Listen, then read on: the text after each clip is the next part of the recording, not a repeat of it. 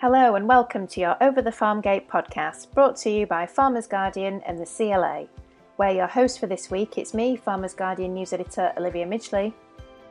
And me, Farmers Guardian editor Ben Briggs.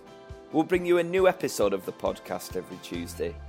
So make sure you subscribe, whether that's via Spotify, Google, Apple, Stitcher, or Acast, to ensure that you stay up to date with all the latest episodes. On the show this week, and you've most likely heard of the industry's target of net zero carbon emissions by 2040. But what does it actually mean in practical terms, and how do farmers get there? The world is facing the biggest economic shock for a generation, alongside accelerating climate change. And many people are asking can we use this moment to build a post COVID economy that tackles both? But if so, what part do farmers and landowners have to play? Jez Fredenburgh has been finding out more. You're still ploughing on, and so are we. Get Farmer's Guardian delivered directly to your door every week and access the latest news from the world of agriculture 24 7 through fginsight.com. Simply subscribe to Farmer's Guardian. Check out our latest deals at fginsight.com slash subscriptions today. The coronavirus pandemic has highlighted the importance of food supply chains and also our impact on the natural world. And many people are now asking could we use this moment to reboot and rebuild the economy into a green one? The UK government's Committee on Climate Change certainly thinks so. Last week, it released its annual progress report, saying that the UK has a once in a lifetime opportunity to accelerate its transition to a low carbon economy as it seeks to rebuild from the pandemic and the biggest economic shock for a generation. Farmers and landowners have an enormous part to play in all of this, and of course, in meeting the NFU's ambitious net zero target by 2040. And there's no doubt farmers recognise the scale of the task ahead, but it's also a complex picture. According to research by Lloyds Bank, more than two thirds of the 200 farmers polled agreed that agriculture must fundamentally change its operating model if the UK is to meet net zero targets. 59% of respondents, the largest group, cited extreme weather as the biggest threat to their farming business. Despite that, farmers are facing big barriers to tackling climate change, with 60% saying that lack of money stopped them making their businesses more sustainable, while the same proportion said they were waiting for further guidance on policy and incentives. Nine in 10 farmers also said they didn't know what their farm's carbon footprint was. So it's clear the farming industry needs more information and support to make changes. Many farmers are already playing a part, though, of course. The vast majority of those polled by Lloyds knew about practices they could use to reduce their carbon footprint, and many were employing these practices or planning to use them. For example, 61% were using technology to improve efficiency, 85% were using greener fertilizer products, 74% had moved to more sustainable feed sources, and 54% were rewilding. Speaking last week in reaction to the Committee on Climate Change report, CLA President Mark Bridgeman said, the agriculture and land use sector can deliver climate action, which also supports the COVID 19 economic recovery. And there are opportunities for new jobs in forestry and woodland industries, environmental services, and food production. But clear and long term policies and funding for programs will be needed. CLA members own or manage around half of the rural land in England and Wales and run more than 250 types of businesses. The in house professional advisory team offers members independent and impartial advice on every aspect of land ownership, and during this COVID crisis, the CLA has never been more important to landowners of any size. To find out more, go to www.cla.org.uk.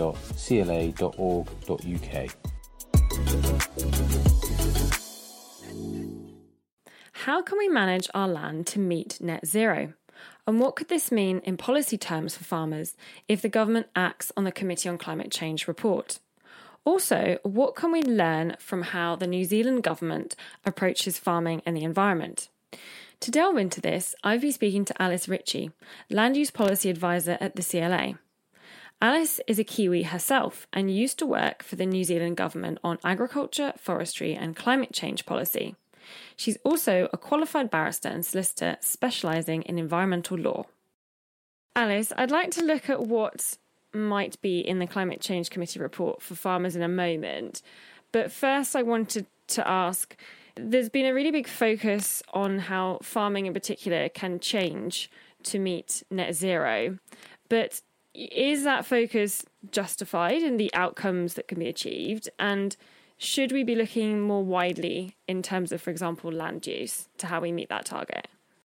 I think the thing about reaching net zero is that it looks different for every farmer, every farm type, every region. So it'll be all about trying to maximize the opportunities and the kind of natural capital that each individual farmer can get from his or her land. When it comes to farming, it's a really difficult sector to deal with in terms of climate change. There's some fantastic opportunities to reduce emissions from farming. And we're really looking at it as how farming and land use more generally can help the whole economy get to net zero because what we have that no other sector has is that we're the only sector of the economy that can sequester carbon right now. We can plant trees, we can restore peatland, we can improve soil health, and everyone else is relying on these kind of big, fancy, exciting technologies that um, often don't actually exist yet.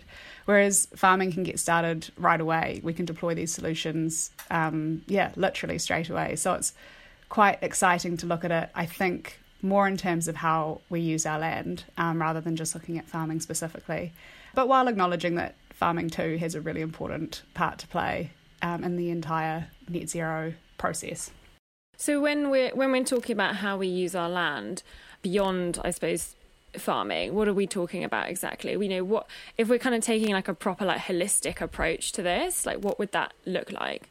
I think it looks like working with natural ecosystems and finding ways to use land in a productive way and produce food, but also, yeah, planting trees, uh, whether that's wide scale forestry or just agroforestry, a few extra trees on farms. Improving soil health using things like regenerative agriculture practices. We can be um, improving peatland. Uh, that's the uh, peatland strategy has just been released for consultation, and that's looking at all the different ways that we can both both produce food on land, but also make sure that we are sequestering as much carbon as we possibly can. Uh, but it is really about having that holistic approach and looking at land use as a whole, and not just focusing on sort of one aspect of it or the other. You just mentioned regenerative agriculture there, which is obviously gaining traction around the world. Like, what what is the opportunity here in the UK? I think there's a huge opportunity here in the UK. Regenerative agriculture is basically a way of farming that is all about trying to improve the health of the soil, but it's all about really working with a natural farm ecosystem and enhancing it, which is really exciting. I think there's heaps of potential in this. And within healthy soils basically underpin the entire farm system, whether you know, whatever system it is. So by making sure you've got healthy soils, the productivity is increased and pasture recovers quickly. You can respond better to flood and drought and things like that.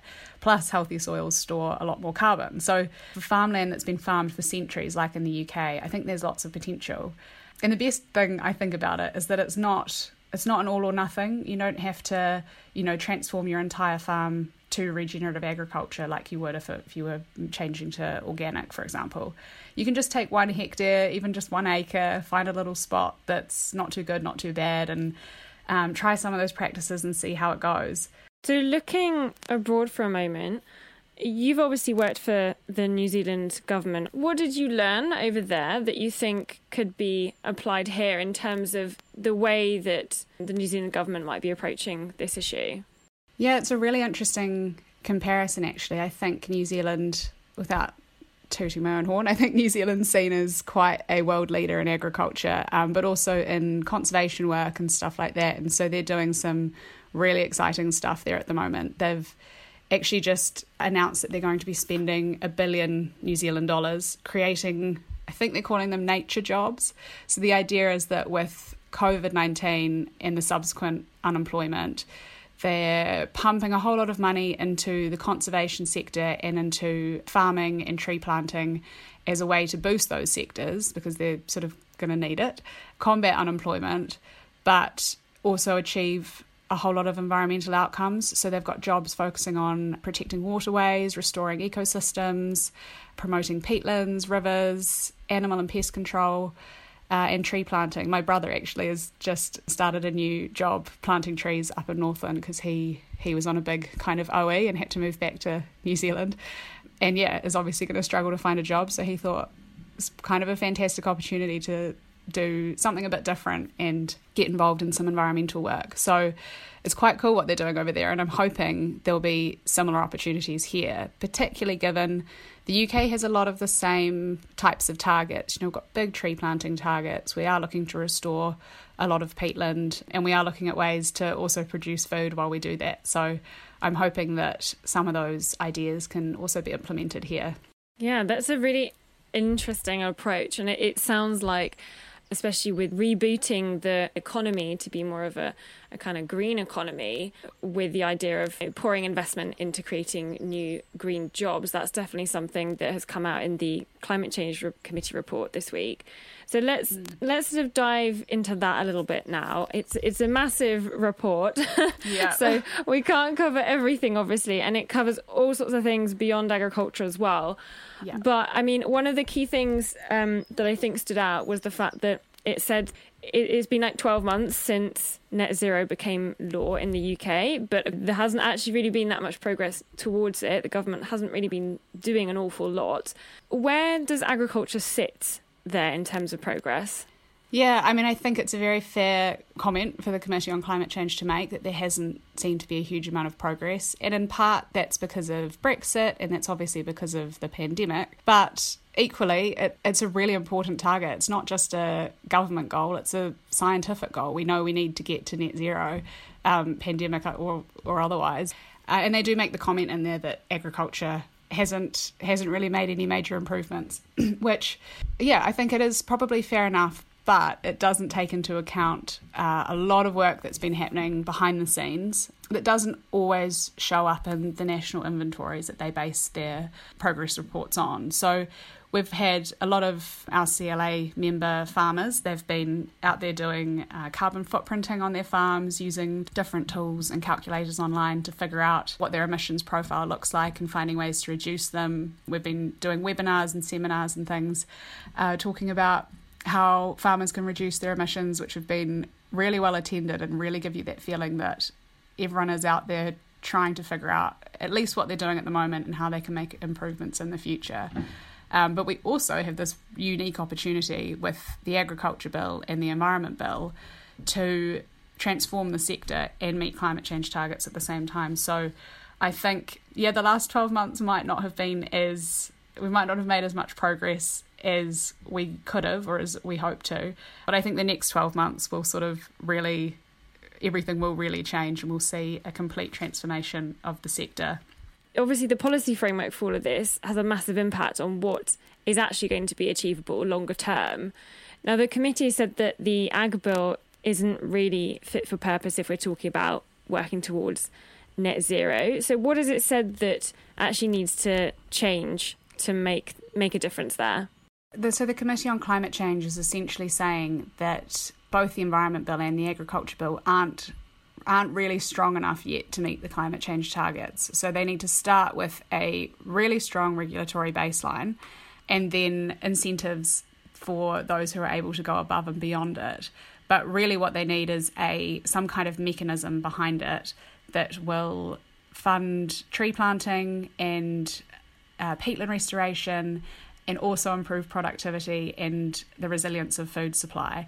So I think what they're really saying is that it's not, although the sort of sentiment is there and it's definitely heading in the right direction, it's not clear that that delivery mechanism is going to be strong enough yet to actually meet those climate change goals.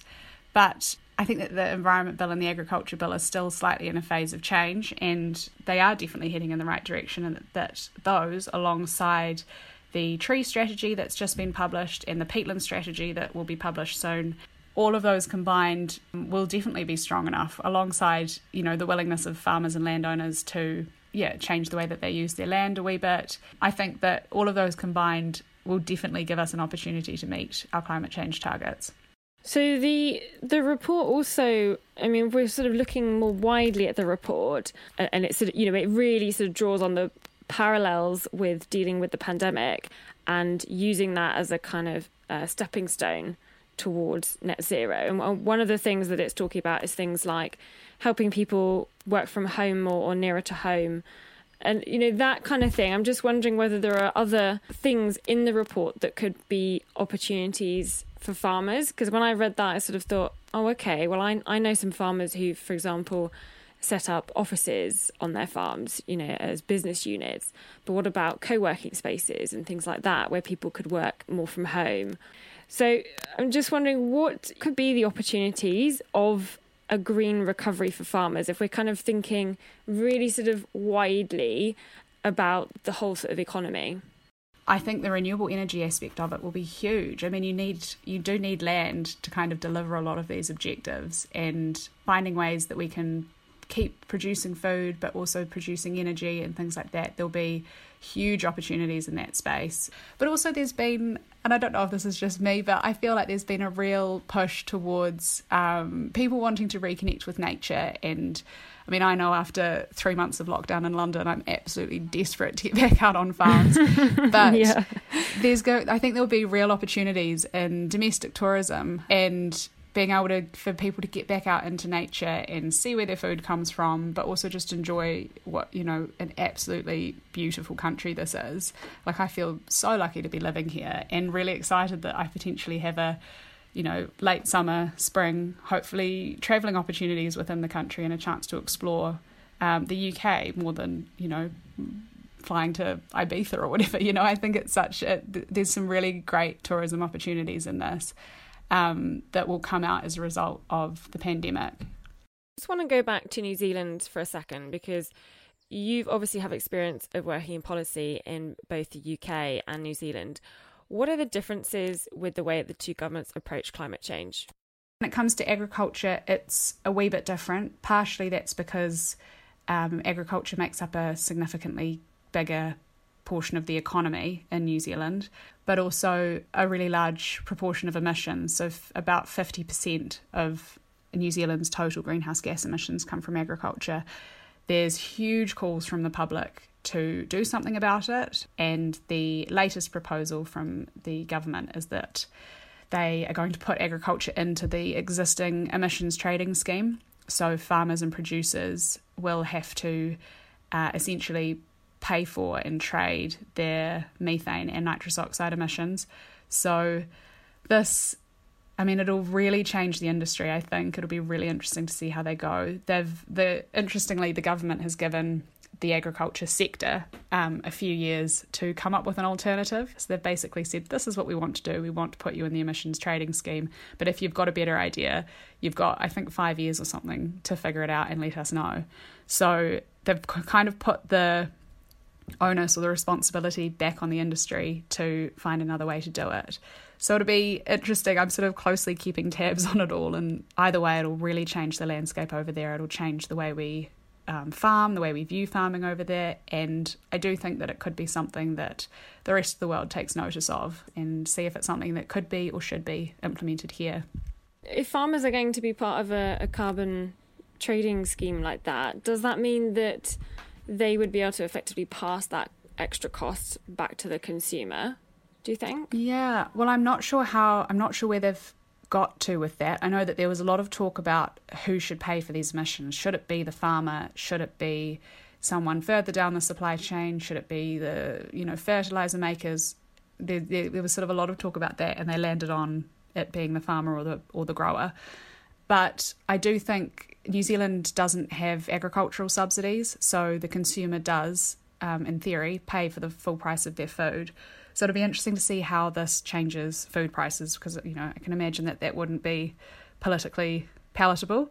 So I wonder if they're going to try and find a way that yeah, I'm honestly I don't know how they'll quite work that out. Who will end up paying for it? It might be that the that the consumer pays for the more carbon intensive foods. So, you know, you'd be looking at paying more for your meat and your dairy and things like that. And I suppose that would be another way that they would try and incentivize uh, a change in diets.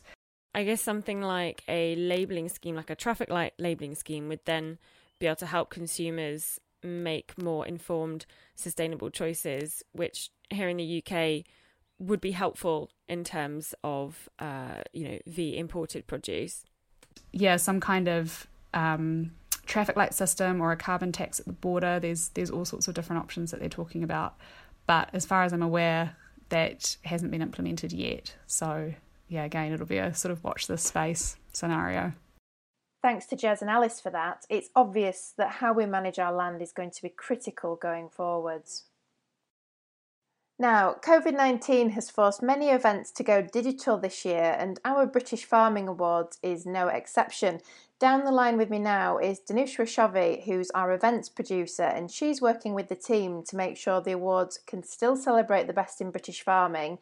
Danusha, how will this year's event work? So the British Farming Awards for 2020 is absolutely still going ahead, albeit in a brand new virtual format.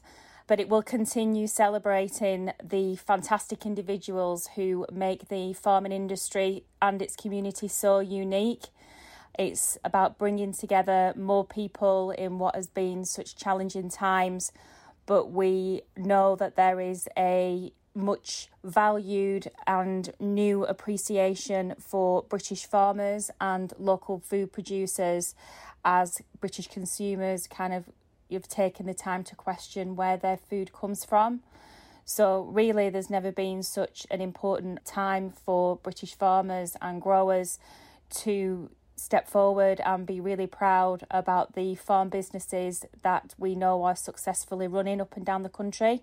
Great. And, and I know that the deadline's been extended, hasn't it, for entries? How can people get involved and how can people enter the awards? It's really simple to enter the British Farming Awards. If you visit the website britishfarmingawards.co.uk, you'll see the chance to enter now. There are 15 categories up for grabs looking at farming's core sectors. So we've got a nod to dairy, arable, beef, machinery. We also have a nod to contractors and diversification businesses. And we're very much championing the role of British farmers, British family farms, and the role of agricultural students and new entrants. You just simply download the application form, have a go at the questions, and then press enter, and it goes through from there. Thanks to Liv and Danusha, and remember, you still have until this Friday, July 3rd, to send in your entries. So for everything you need to know, just visit britishfarmingawards.co.uk. We look forward to seeing you, albeit virtually, on October 21st. And because it's a virtual event, we don't have to see the farming industry on the dance floor at half past midnight.